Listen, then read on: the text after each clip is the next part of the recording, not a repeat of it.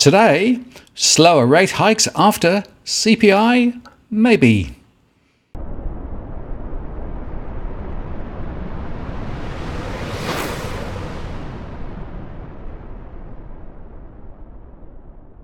Hello again, it's Martin North from Digital Finance Analytics. To this post covering finance and property news with a distinctively Australian flavour. Well, the headline rate of inflation in the US fell to its lowest since late 2021 in December, encouraging hopes that the Federal Reserve will soon be able to stop rising interest rates, or at least slow down the rise. Official data show that the Consumer Price Index fell 0.1% from November, bringing the annual change to 6.5%. That's down from 7.1% the previous month. The monthly drop in the index was below analysts' forecasts for no change, but the annual rate was in line with consensus. Inflation is easing, but the prices of some grocery items are expected to soar in 2023, including one whose prices have already risen 60% over the past year. Inflation dynamics still look a little stronger once volatile elements such as food, energy, and auto sales are stripped out. The core CPI rose another 0.3% last month, accelerating slightly from November and leaving the annual core rate up 5.7%. That's the smallest advance in a year. The trend in services inflation seems to be abating. That's what the Fed will be looking at in today's report, said Thomas Costerg a senior US economist at Pictet Wealth Management in Geneva. At the margin, this means an increased probability of a 25 basis point rate hike on February the 1st.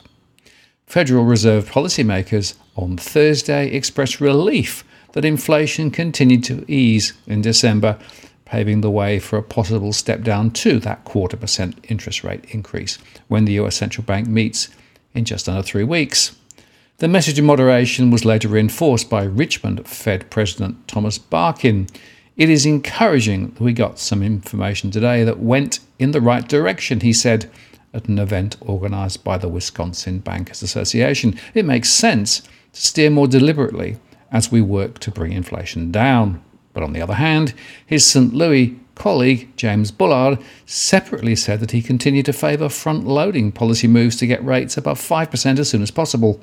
We are, in fact, constraining the economy and presumably, in the process, constraining inflation. That means for me, I can be a little more nuanced in deciding the size of upcoming rate increases, Richmond Federal Reserve President Tom Barkin said in comments to reporters in Richmond.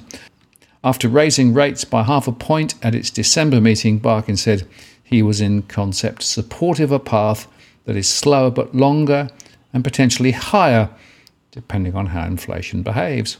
Hikes of 25 basis points will be appropriate going forward, Philadelphia Fed President Patrick Harker said in a speech to a local group in Malvern, Pennsylvania, adding that once rates got just above 5%, I expect that they'll be restrictive enough that we will hold rates in place to let monetary policy do its work, so higher for longer. Of course, the Fed set the target policy rate but 4.25 to 4.5% at its December meeting.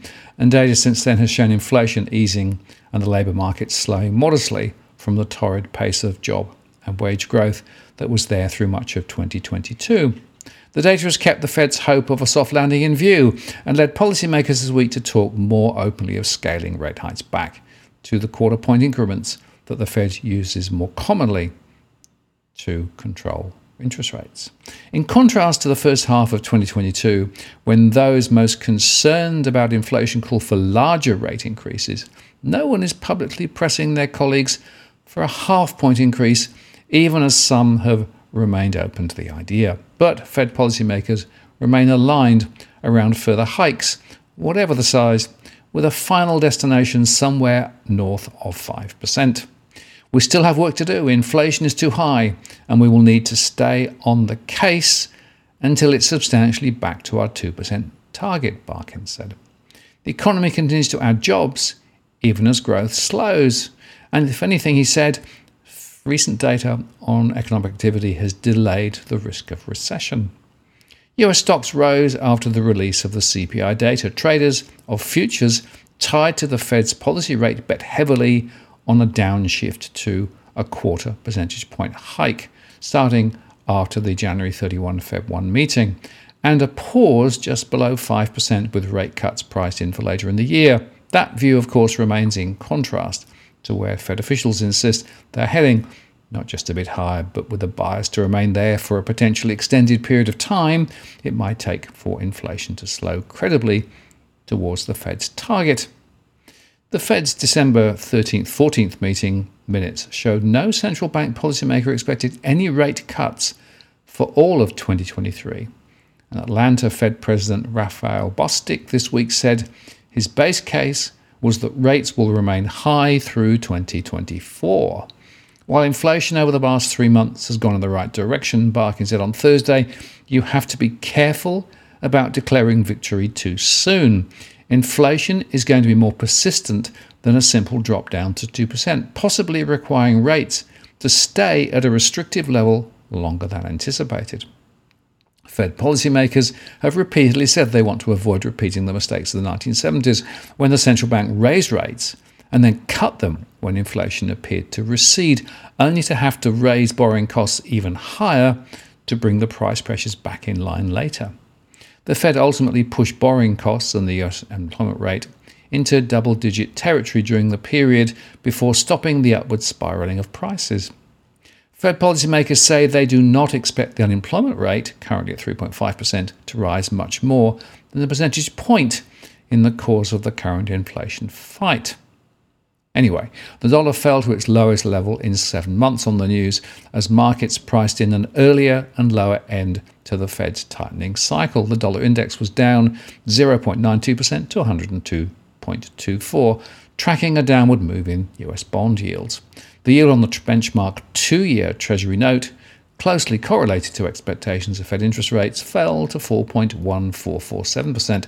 That's the lowest since October, while the 10 year note yield which reflects longer term inflation expectations, fell to 3.444%, still tracking recession inversion territory, of course. The Japanese yen strengthened 2.36% versus the greenback at 129.32 per dollar, while sterling was trading at 1.2213, up 0.58% on the day. Gold futures surged, rising 1.13% to an eight month high of 1,900 US, Gold, a non interest bearing asset, typically performs more strongly as bond yields fall. Markets appeared unconcerned by the fact that the drop in the CPI was due largely to gasoline as pump prices tailed off dramatically towards the end of the year. The energy subindex for the CPI basket fell 4.5% on the month, thanks to a 9.4% drop in pump prices, masking further rises in prices for shelter and food. Analysts said the figures weren't enough to stop the Fed from raising rates again at its next meeting, given the continued strength in core prices. Crude prices rose in the wake of the data, getting an additional boost from optimism over China's emergence from its COVID 19 restrictions, creating additional demand. US crude settled up 1.15% at $78.30 per barrel, and Brent settled at 83.87, up 1.45% on the day. Energy prices are volatile, and the Fed cannot rely on this to be a consistent source of disinflation, said Ryan Sweet, chief US economist with Oxford Economics, in a note to clients. Global prices for crude oil have bottomed out since the end of last year, on signs that demand in China will rebound sharply this year as it reopens its economy. And a separate reading on the labour market showed weekly initial jobless claims came in at 205,000. That's below expectations of 215,000. Many market participants are looking for signs of weakness in the labour market as a signal of slowing inflation. Anyway, stocks closed higher on Thursday, extending recent gains as data showed a fall in consumer prices in December, and that bolstered the expectations for less aggressive interest rate hikes from the Federal Reserve. On Wall Street, equities were choppy after the data actually, with the S&P 500 falling by as much as 0.8% and then rebounding. Ultimately, the Dow Jones Industrial Average rose 0.64% to 34,129. The S&P 500 gained 0.34% to 3,983, and the Nasdaq Composite added 0.64% to 11,001. Actually, the S&P 500 is now up 3.7% for the year so far. Microsoft shares rose 1.2%, providing the biggest boost to the S&P 500 and Nasdaq. Tesla shares ended near flat after Bloomberg reported the carmaker has delayed plans to expand its Shanghai factory. And elsewhere, energy shares also were higher, along with oil prices. Energy rose 1.9%, and that was the day's best performing sector. American Airlines, meanwhile, rallied more than 7% after the airline lifted its guidance on fourth quarter revenue and profit on higher fares and pent up demand for travel. And Walt Disney Company gained 4% as activists activity in the entertainment company looks set to heat up as activist investor Nelson Peltz prepares for a proxy fight to win a seat on the board after his request was rejected. The pan European Stoxx 600 index rose 0.63%, closing its highest level since April 29th, and the MSCI's gauge of stocks across the globe gained 0.8% to notch a fifth straight session of gains. That's the longest streak since August. Expectations for a 50 basis point rate hike at the next Federal Reserve meeting fell to just 3.8%, according to CME's FedWatch tool. That's down from 23.3% the day prior the market is pricing in a 96.2% chance of a 25 basis point hike. That's up from 76.7% on Wednesday. Friday, of course, will bring the results from a number of big US banks, kicking off the fourth quarter earnings season for the S&P 500 companies. Banking stocks are set to dominate investor attention on the earnings front as Bank of America, Citigroup, JP Morgan, and Wells Fargo will all report quarterly results before the markets open. And also, overall S&P 500 earnings are expected to have declined year over year in the fourth quarter, according to recent data, which would be the first quarterly US earnings decline since 2020. So let's not get too carried away. The Federal Reserve is likely to continue to take rates higher and hold them there, so the risk of recession is still quite strong, and of course, earnings could be a little weaker ahead. Anyway, we'll see how this plays out. The market, of course, is uh, always looking for the upside, and many people are now trying to talk the markets back up again. We'll see how this plays out in the weeks ahead. I'm Martin North from Digital Finance Analytics. Many thanks for watching, and I'll see you again next time.